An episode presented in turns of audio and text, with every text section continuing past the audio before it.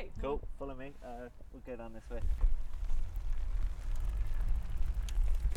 Following an expert cyclist, someone who has done more cycling than I will my entire life.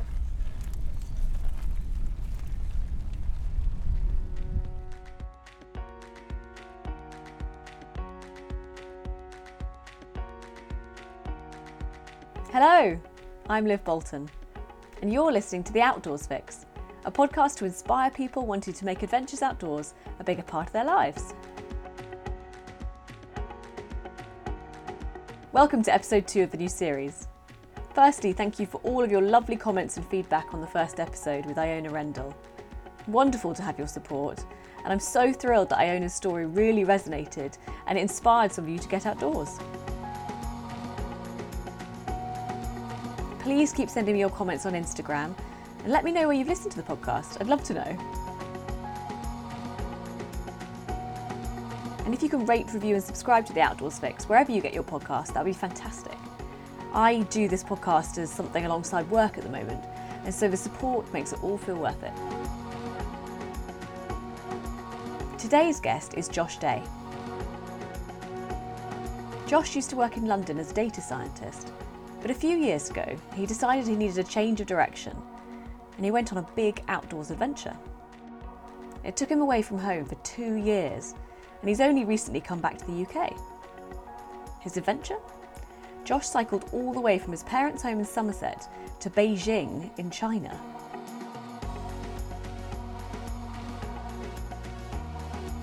I went to Somerset to see Josh for the podcast, and he kind of got back on his bike for me, and we cycled to a reservoir to record it. I wanted to hear more about his extraordinary journey, why he feels most comfortable outdoors, and how the adventure has impacted his life now. You'll find Josh Day on Instagram at Cycling for Days.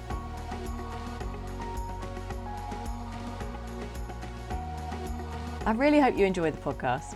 And don't forget to listen out for the tips from Josh about how to plan a big outdoors adventure, as well as the sounds of nature at the end of the podcast. I absolutely love this week's sound.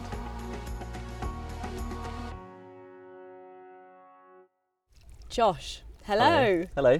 This is so great to be with you. We, I think people will be able to hear, we're sat by a reservoir. It's called Cheddar Reservoir in Somerset. And um, where are we exactly in Somerset?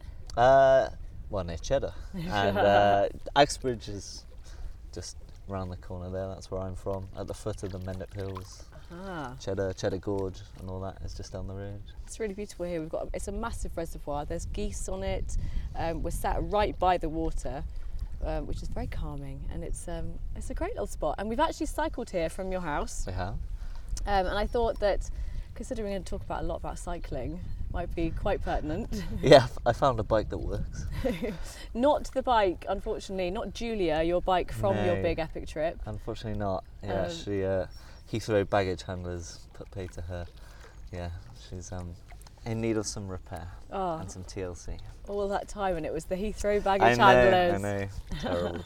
So you've just been on this epic trip from Bristol to Beijing, a cycle. So how long had the whole cycle taken you? About two years, bang on. So I left 15th of May 2017 from my front door and arrived in Tiananmen Square in Beijing on the 17th of May 2019. Give me a few stats of that. So h- how many kilometres or miles? Kilometres just under 26,000. Blimey. 28 countries. Highest temperature was about 42 degrees. Lowest that I was outdoors in was minus 27. Oh my god. Um, countless punctures, unfortunately. Yeah. Oh, well, I I want to come on to the, the highs and lows, Yeah, yeah, definitely, as part of the trip.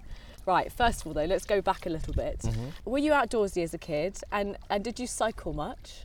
Yeah, yeah. So I couldn't drive for a long time, and I still can't. So uh, bike has always been my way of getting about, and being here in Somerset, it's lovely, but the public transport is terrible. So I had to cycle everywhere. Um, cycle to school, cycle to you know whoever, friends, family. Um, always been outdoorsy. My dad is particularly outdoorsy. He's taken us camping on on hiking trips for longer than I care to remember. I've been dragged up countless Munros and hills and all that. Um, so yeah, I mean, outdoors is kind of like part and parcel of, of me, really. Okay. Um, then I moved to London, which is a bit of a problem if you're outdoors. Yeah. I, I think, well, for me anyway. So I spent a lot of time just trying to get to the nice parts of the UK, so up to the lakes or down to the South Downs or back here or to Wales or wherever, uh, and just kind of trying to fill that um, thirst for being outdoors. Mm. And after about three years, I thought, well, London's not quite cutting it, so I'm going to cycle to Beijing instead. Yeah. Okay, so let's go. Let's go a little bit back. So, you were living in London. What were you doing in London? So I was working as a data scientist Okay. for a consultancy there. Um, yeah, so office job. Yeah. I mean, I enjoyed it. Yeah. I, I can't say I hated it. It was really, really interesting. We did a lot of work for um, government and UK National Rail. Before that, I was in Birmingham. I studied physics there, Mhm. and then yeah, I was in London working, all very normal.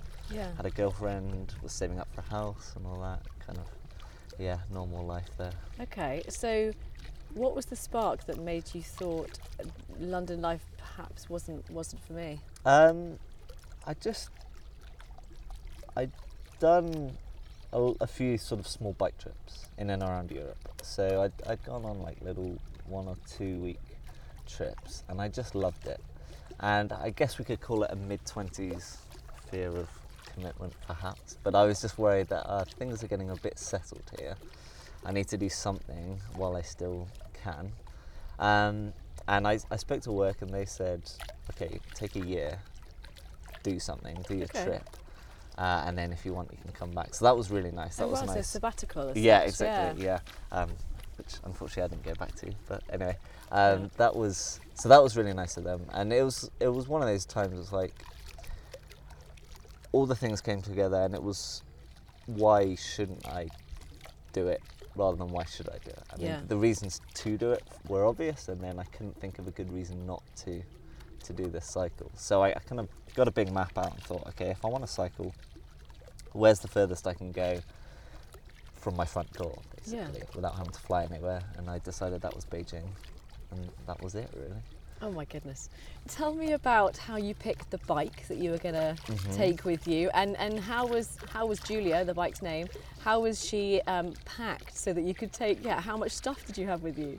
Oh, far too much stuff, or it seemed it at the time. Um, so the bike, I picked it up three days before I left. Right, okay. So I set a date from a long time yes, out. yeah. Yeah, very sensible. Um, and I was doing a bit of research, and it kind of got to within two weeks, and I thought, oh, I don't have a bike yet. I need to get that if I'm cycling. Um, so I went down to this company in Bridgwater in Somerset, Thorn Bikes, and they were great. They were like so obviously knew what they were doing. There was a guy with a massive beard who was like telling me how he was cycling through the Andes in Australia and that. And I thought, okay, perfect. Yeah. Um, he knows his stuff. that, yeah, yeah. exactly. Um, so I, I bought a bike from Thorn, and um, in terms of the rest of the kit, I just kind of cobbled it together from things I already had. Um, I think I bought a new tent and a new down jacket, which I was very pleased with, Yeah. and that was about it really. The rest was just because I've been outdoorsy. I had camping gear and Mm. spares for my bikes. I just kind of picked up. I can't, I can't remember. I think in my mind anyway, it was all just cobbled together at the last minute, and I think that's quite accurate. Yeah. So you had panniers, is that how Yeah, yeah, yeah. Panniers. So four four panniers, two at the front, two Yeah. at the back, and then a handlebar bag at the front, tent on the back at the back, and then um, a roll mat on top of that. And that Wow. was it. Yeah. Pretty everything I needed. compact. Yeah, not a lot of clothes. Two pairs of boxes that lasted me the whole trip, which probably didn't need to know. Um, and then a couple of changes of clothes, Wow. some spares, a bit of cooking gear, camping gear. That's it. Yeah. Gosh. Talk me through your route then. So you set off obviously from Axbridge in Somerset. Yep. Down, um, yeah, tell me. down to Dover, Yep. ferry to France, and then across Europe to Istanbul. hmm So through kind of Central Europe, following the Danube River, all the way through um, Austria, Slovakia, Bulgaria, Hungary, all that, all that lot, down to Turkey, um, through Turkey to Georgia, so east into the Caucasus, in Georgia for two months, and then Azerbaijan, got a boat over the Caspian Sea to Kazakhstan, and then into Central Asia, which is kind of all the Stan countries so Kazakhstan, Uzbekistan, Tajikistan, Turkmenistan, Kyrgyzstan.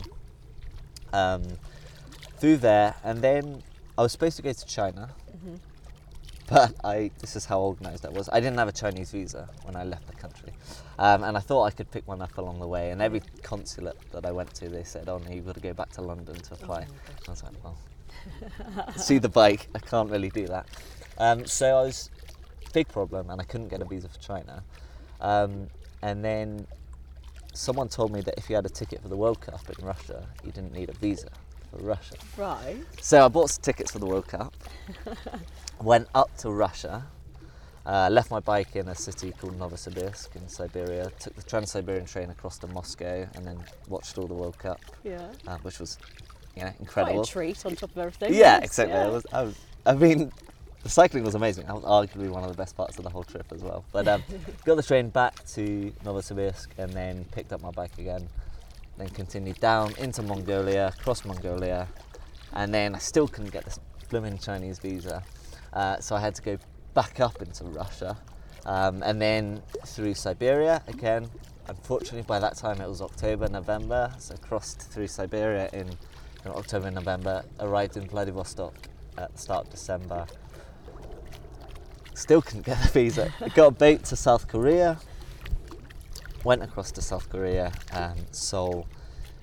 Spent Christmas in kind of Seoul, and then went back home actually because I still couldn't get the blooming visa, So and you I was had like, to come back to the UK Yeah. to get the visa. it was just, okay. which was really annoying actually, but Yeah. Anyway, um, got the visa, took the Trans-Siberian, well, hitchhiked a bit through Russia and then took the Trans-Siberian Railway back across Russia, Yeah. Back to South Korea, picked up my bike again, got a ferry to China, and then cycled through China to Beijing. Oh blimey. Yeah, Wow. wow. it's uh, that, that was my reaction. oh, blimey. Yeah, So um, that's quite a route, and I want to talk about some of those places Yeah, that You know, you've yeah. touched on then, because some of it looked incredibly brutal, and, and others, you know, wonderful. Yeah. Um, can you talk me through a typical day for you? How Yeah. far would you be cycling each day, and, and were you largely camping, or were you? I suppose it would depend on where you were in the in the world. yeah. I was almost always camping unless I was in a city, uh, in which case I would stay in a hostel or hotel.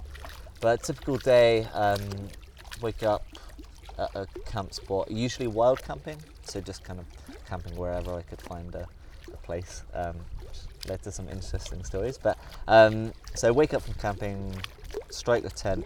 100 kilometers would be my target, so Okay. about 60 miles, which probably to anyone on a road bike sounds pitifully low, but on a kind of heavy touring bike, that's actually enough to get a full day's cycling. Yeah. Um, and then sometimes it was more, of course, sometimes it was way less. Uh, so cycle, cycle, cycle, stop for 11s, cycle some more, stop for lunch, cycle, have an afternoon nap, Lovely. and then cycle, cycle, cycle, find a place to sleep for the night, um, set up the tent, cook dinner on my little stove or make a fire if it was a bit cold, um, and then go to bed when the sun goes down. Oh, it's, a quite- wonderful yeah, it's- existence, it's that, quite- not it? Very simple. Yeah. It's kind of um, actually the the times I liked the most was when it was just that simple, and you, you just strip everything back, and it's just lovely, really. Yeah. What do you think were the best places? I mean, I've re- been reading your blogs, and you, you do love, you seem to love Georgia Yeah. and also Kazakhstan. Is that is that right? Uh, yeah, that's that's probably a fair assessment. Yeah. Uh, Georgia, I loved. I mean, it's got everything. It's quite a small country, but um, it's got mountains. It's got kind of Tuscan style vineyard areas. It's got coast. It's got beaches. It's got um, almost like a kind of rainforesty area. Wow. It's got kind of semi-desert. So it's amazing on that alone. And then the people there are fantastic. Like some of the friendliest I've ever met.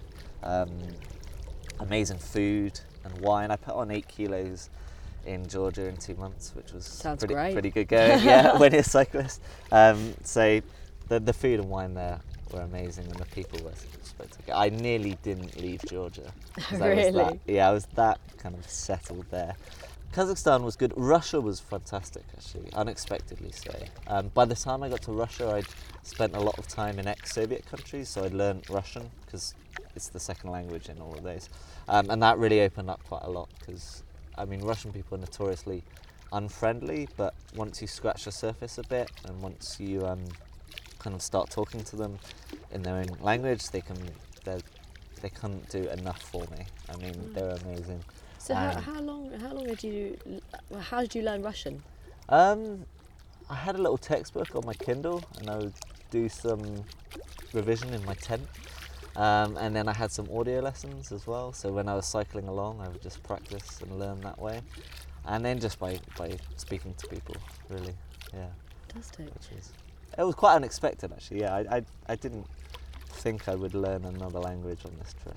So you said that you were um, in Kazakhstan for quite a few months. Yeah. Yes. So Yeah. so you got there. How long had it taken you to get to Kazakhstan by that point? So I arrived in January 2018. Um, so that's what, it's about seven months. yeah. um, just over.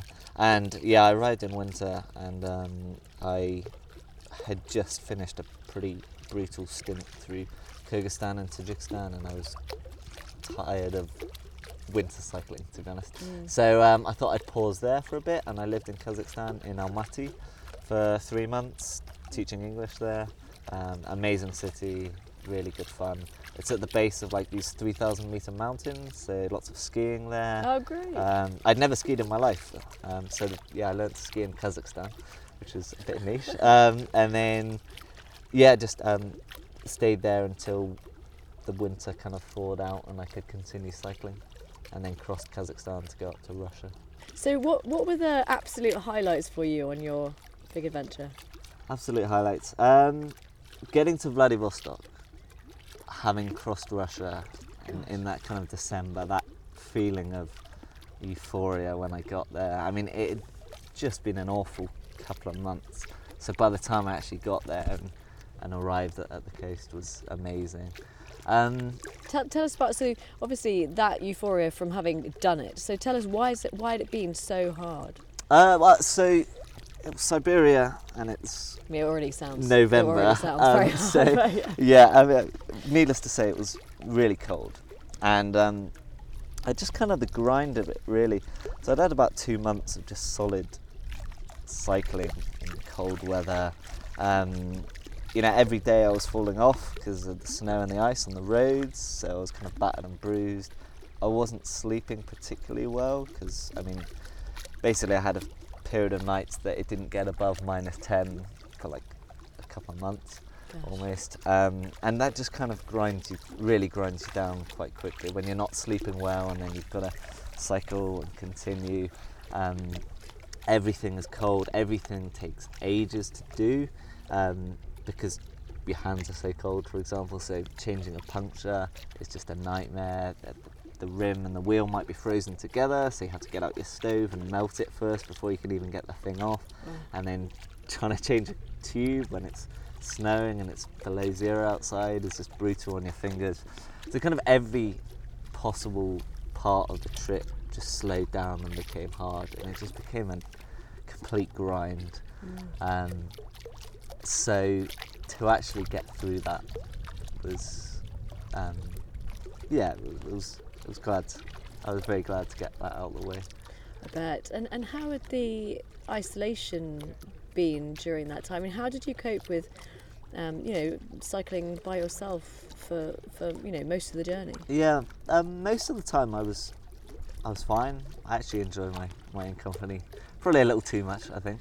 Um, but so most of the time I'm, I'm fine on my own. I have podcasts and you know Russian lessons or whatever to listen to, and, and there's lots of things to see. But in Russia, it, it kind of it really uh, got to me, and I had, well, I, I mean, my mental state kind of spiraled downwards quite a lot there'll be times when I was cycling along and I just um, my eyes out basically and sat by the side of the road just sobbing into it, which was unexpected and not fun either way. And um, yeah, I it just it's just hard work when you got no one to talk to. It's just all the little things. If it's cold or um, you just want someone to share the tasks with. Someone can build the fire while I'm setting the tent up, or they can cook while I'm I don't know get my sleeping bag out or something.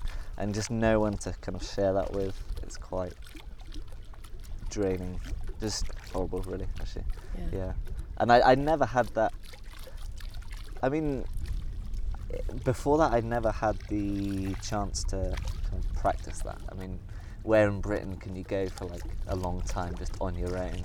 You can't really. And it's just even the little conversations with someone um, mean a lot when you're when you're spending a long time alone. Which is probably why I love the Russians so much because they probably couldn't shut me up. Like by the time I saw someone, I would just chat to them for, Yeah. For ages. Yeah. So, what was the longest period you were by yourself during that Um, stint? Probably uh, no more than a, a, a few days, perhaps. But then again, like the people that I met would just be like a shopkeeper or you know someone in a shop, so it's not lasting conversation. Yeah. Um, so yeah, But it sounds incredibly difficult in those temperatures and those. yeah. I mean, it, it's the Yeah. cold that it's quite hard to remember. It sat here in the sun, like by the river, but um, it's it just kind of seeps through everything and just slows you down and slows your brain down as well. That's that's the other thing, and all your decision making is impaired. And, yeah, that's it's not fun. So I can imagine why Vladivostok was pretty pretty great Yeah, exactly. Yeah, I, I got there and I had a friend there who um, put me up, and he, I, I stayed with him and um, had a shower and a warm bath and just slept for a few days straight. Yeah, I bet. Wow. What other really hard moments were there on the Um, trip? remember in Kyrgyzstan, I was at the top of a pass and it was um, about 3,000 meters and it was dark and um, I was trying to find a place to camp and I stepped off the side of the road and the snow came up to like my waist. So I was like, okay, probably can't camp there. I. Um, it was coming down the hill and it was covered in like snow and ice. I was sliding down and I was just getting colder and colder and colder. I didn't really know what to do because I was just in the middle of nowhere um, and I couldn't camp anywhere. Couldn't go back because it was, you know, high mountain pass and um, the roads were just terrible and I just didn't know what to do. And uh, that was quite quite tough. And then I was really fortunate that just out at, in the middle of nowhere there was just this cafe by the side of the road. Um, and I kind of arrived there and it was about eight o'clock at night, about minus 15, minus 20 at night. Um, and they looked at me and I looked at them and we were about as shocked as each other to see each other. They came in, uh, they invited me in, gave me a cup of tea, and um, I just kind of sat down by the fire and fell asleep. Oh gosh, So, um, that must have been a relief to find Yeah, cup of tea Oh, arguably saved my life. yes. oh my goodness. So um, yeah, that was quite tough, I guess. yeah. I mean, would you think that the physical challenge or the mental challenge, which which do you think it w- was greater for the whole trip? Um, yeah, probably the mental actually, because I mean, cycling. If you're doing it every day, the fitness just comes straight away. And I, if there were physical challenges, I just enjoyed them. Like Yeah. I mean, I really like just the sensation of cycling. So if there is a hard climb or um, a twisty descent or whatever to do, then actually it's, it's quite quite nice in a way because it's it's it's doable and it's just fun sort of fun. Um, but the mental side of things is much more i guess i didn't know i didn't have a way of dealing with that before the trip or i'd never had anything like that before. I mean i'd done hard cycles before but i'd never put myself through those situations uh, mentally. So um, yeah definitely the mental side of things. Mm. not that there weren't physical challenges. I mean, cycling, I think the highest I cycled was four and a half thousand meters, Wow. um, which when you get that high, the air is really thin. And that's Tajikistan. Yeah, exactly. Yeah. Yeah, that was in the Pamirs, yeah. Um, and that's that's in- weird, actually. I'd, I'd never done anything at altitude. And um, I don't know if you have, but um, it's Would you like, feel very breathless. yeah, you? exactly. It's just bizarre. It's kind of strange. So I, I enjoyed that, but that was pretty tough. Yeah. Yeah. When you're cycling, apart from the really difficult moments, obviously in Russia and Siberia, Mhm. um, how did you generally feel? Did you did you feel like a different person? What what was the the general sense of Josh on his trip Oh. compared to Josh at home? That's a good point. Uh, I think I generally I felt alright. I mean, actually, I mean, it's just quite exciting because lots of different. You're going to all these different countries. You're meeting all these different people. You're going through all these different landscapes. So for the most part, it was just really, really, really interesting. Um, and yeah, I, I, mean, I, I remember most of it with fondness, to be honest. Um, I mean, I did start talking to myself after a while because I was just cycling uh, on my own for that long. But that's fine. I think everyone does that. Absolutely. Yeah, Yeah. yeah. Um, no, I think Josh, the person, I met someone in Georgia and uh, they they said, "Oh, I've I've met some other people doing trips similar to yours, and you seem quite normal compared to them." so um, that's kind of a good compliment, I think. Yeah. And you had a lot of kindness from locals you've, you've written about in your Yeah. blogs. Tell me about some of those. Um, I mean, so many. I couldn't possibly name them all. Um, just so many unexpected times. For example, in, in Russia, I was um, cycling along. There was just these guys working on the road at the side of the road, um, and they were they just stopped me and asked me what I was doing, and then invited me. They had a little minibus and were having lunch in there. So they gave me like this warm meal, which was amazing when Yeah. they were in winter. And then I told them where they were going, where I was going, and they said, "Oh, just don't stay in a hotel. Just uh, come and stay with us." So there was like nine blokes crammed into a three-bedroom flat. Um, but no, they were amazing, and I just couldn't really believe it because um, you imagine cycling along Britain and some road workers kind of stopping you and inviting you into your house, it's just Slightly different image, yeah, isn't it? it- yeah. it is a bit. Um, but I mean, so many people like that. Um, Russians were amazing. By the time I got to Vladivostok, I probably could have stayed in like six or seven different places because people I'd met along the way would say, "Oh, I have a uh, uncle in Vladivostok," or um, like Yeah. a cousin or friend. Um, I mean, so many times that people invited me in to just either stay the night or just give me a bit of food or wine or vodka or you know a pat on the back, whatever. Yeah, I, I just so unexpected, and it's one thing I love about being home in Britain is just kind of you realise how great that is. Because I, you know, I saw a couple of touring cyclists the other day cycling through, and um, you know I went and had a chat with them, and um, that was fine, and they cycled off, and then I was just thinking, no, hold on in those other countries. I wouldn't just had a chat with them. I would have invited them in and you know, given them a meal and let me stay for like three days or whatever. So, yeah, Must have been great morale boosters. All it is, and it, it puts your faith back in humanity a little bit. Yeah. Yeah. So um, you obviously ha- had days and days and days on the bike, and uh, you finally made it to China. Mm-hmm. Um, tell me, tell me, what was the last few weeks in China uh, like before you finished, and, and how was China? China was great. Um, China was so different to anywhere else I'd been, which I just loved. I mean, I couldn't read a thing, couldn't communicate. I would, I'd got quite set in my ways in kind of Russia because I, I knew the area quite well and I knew the language. So it was great to be back in a country where I just didn't understand anything again. Um, the, the the last few weeks were kind of strange. Well, I, China, I started off following the North Korean border. Wow. So I followed the China shares a border with North Korea, so I followed that from one end to the other, which was um, Gosh. So you were fun. you were peering over into North Korea? yeah, yeah. Yeah. And, What was uh, that like? Um, it was surreal, really, because I would look over and see like a railway station, and above the railway station there'd be the portraits of you know Kim Jong Il and um, Yeah. Kim Il Sung, and um, just the contrast with China. There would be a city on one side and a town in North Korea on the other side, and at night the Chinese city would be lit up, you know, like a like, with so many lights, and then on the North Korean side just complete darkness, Wow. you know. Um, so that that was cool, and then um, yeah, I camped a couple of times. I camped in no man's land between China and North Korea, which was uh, that yeah, was that, was allowed, I suppose, was it? well, I, I, they, didn't- they didn't know I was there. Okay. Um, although North Korean, I think knew that I was there because opposite me they got this flashlight and started, um, I don't know, shining their light at me. But anyway, um, so that was quite good fun. And then I looped back around in China, and then by the time I was on the home straight to Beijing, I was just, I was, I was quite relieved actually to. Um, to be on the home straight, and lots of little things started to annoy me, like trying to find a place to sleep.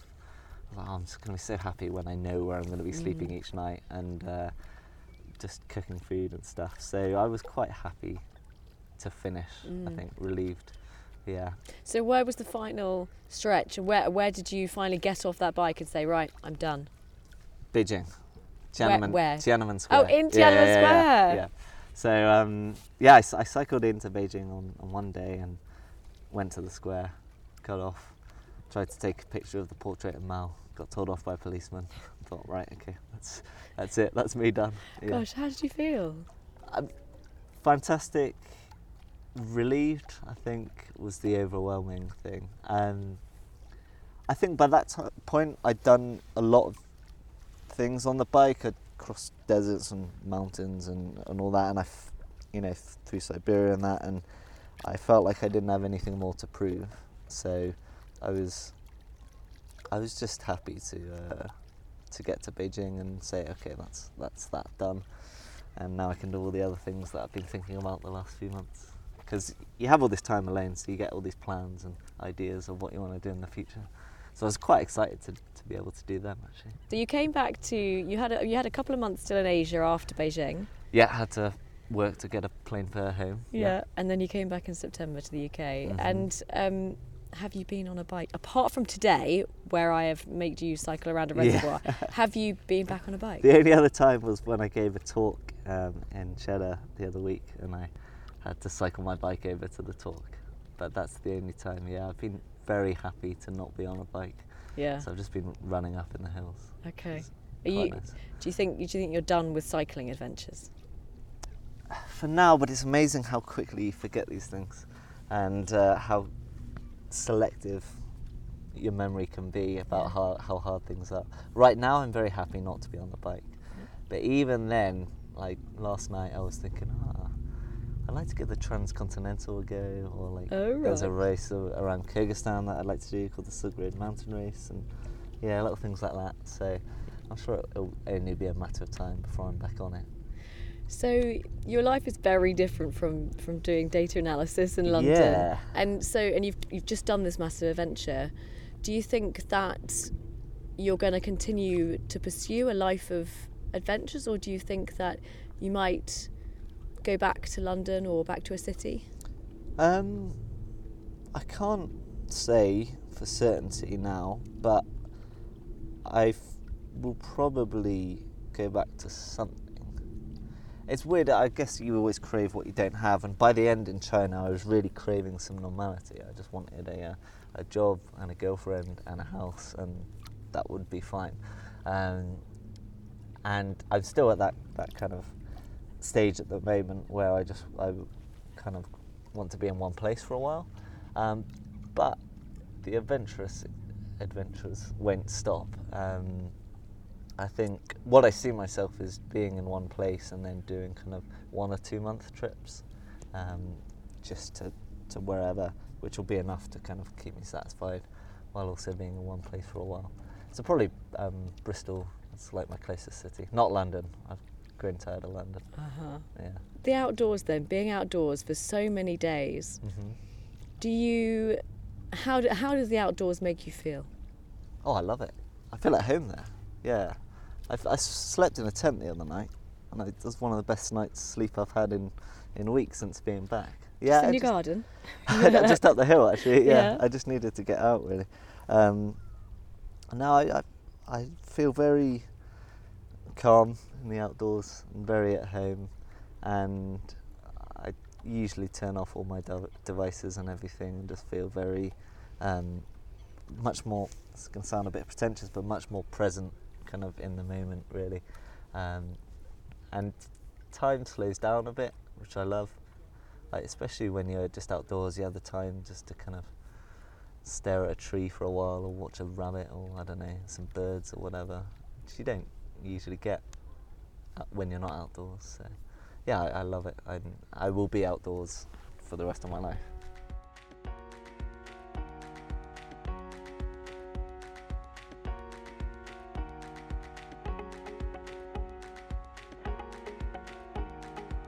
Josh, who, who are the three people that have inspired your adventures? uh, three people. Well first I'd have to say my dad. A bit cliche but um, he was always throughout my whole life getting us out and about. I mean he's done all the Munros we've Wow.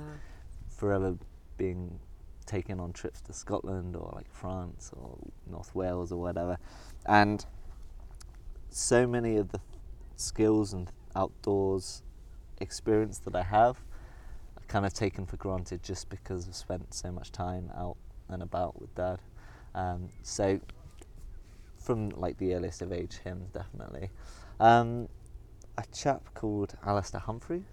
Alastair Who Humphreys. you may have heard of. We might just have Um, heard of that. Yeah, Wow. he cycled way further and longer, and more impressively, um, a few years ago, he went around the world in four years.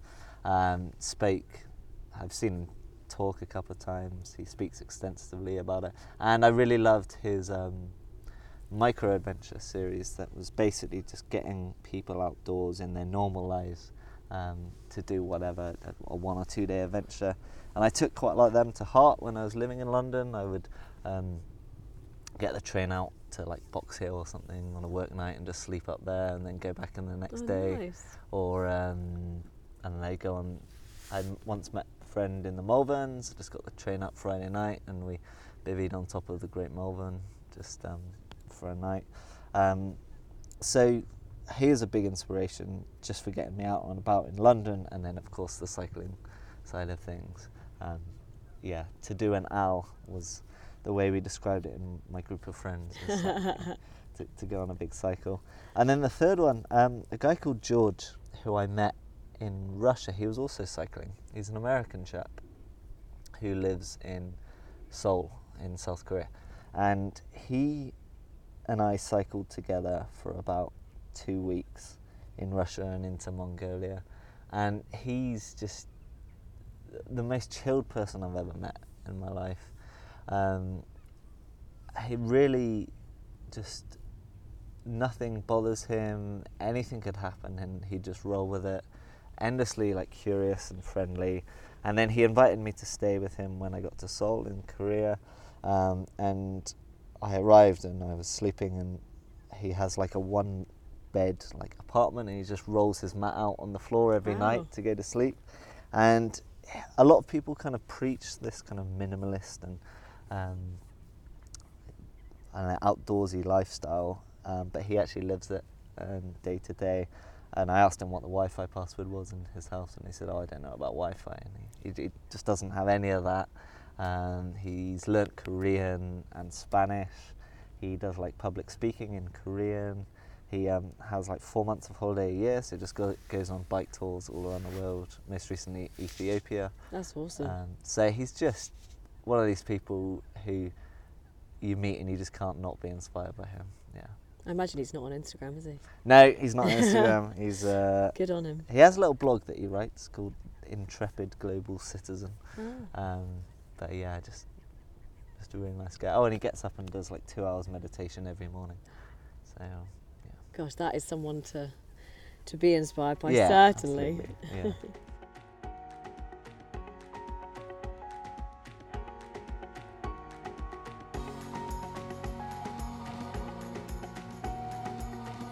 anyone who wants to do a big epic cycle Mhm. like you, um, what are some of your tips for that? Um, well, first and foremost, cycling is one of the best ways to do a, a long trip because it is just so simple. Uh, you can just strap a couple of bags to the to your bike. I mean, I've seen people cycling on like hundred quid bikes, you know, across countries. You might get a few more um, problems, but if you can fix them on the way, then then it's fine. Um, in terms of epic gen, uh, epic trips in general, um, I guess plan enough that you are confident in what will come up. I mean, for me, because I said I'm quite ignorant and naive, I felt like I didn't need to do any planning at all. Um, but that doesn't work for everyone. Um, so some people that I met who've done long trips, for example, I met a guy walking across Asia, and he'd planned out every day and what he was going to do and where he was going to get the food, and that's fine. If that works for you, then um, then do what you got to do to make yourself feel confident enough that you can do it. Um, in terms of money, um, I think these things can be a lot cheaper than people expect. So I cycled to Beijing it was two years, and my total spend was less than ten thousand pounds, which for two years is is pretty good actually. Excuse me. Um, and uh, if you if you're wild camping and you're just cooking your own food, then it's then it's pretty cheap. Mm. In terms of navigation, then you use, relied obviously on paper maps and your phone. Yeah. Yeah. So um, I had a series of. I bought a Europe Road Atlas and tore out a few pages for that, and then bought a couple of. Um, I think one to eight, one to eight hundred thousand. No, maybe, maybe one one to three million scale maps of like Asia, um, that did me quite well for there. And then phone if I needed, but I try not try not to use my phone. Any other tips?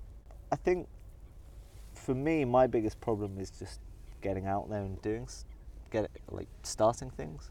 Um, most things you can figure out along the way, I would say. Unless is in the world, you can either find an internet somewhere, or you can find a shop, or a friendly local.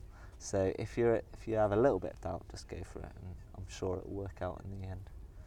Oh, Josh, it's been really great to hear about that absolutely epic cycle and two years. And I really wish you all the best for all your future adventures. Thank you. It's been a pleasure talking to you. Good. And I think we're going to probably cycle back to your house now, for- away from this beautiful reservoir. It's still sunny.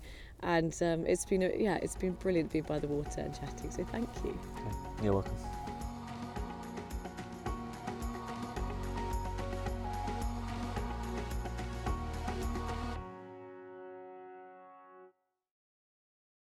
Thanks for listening to Josh's story. It was quite an impressive adventure, wasn't it?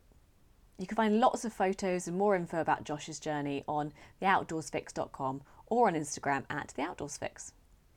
Now, time for some sounds from nature and an opportunity to relax. Also, I wanted to add this week that the National Trust recently released research that found when people listened to birdsong or the rustling of leaves for only a minute, they felt 25% less stressed and 30% more relaxed than before. How good is that in just one minute? So here's your chance to chill. This week it's the sound of parakeets on a rainy day in Hampstead Heath in London.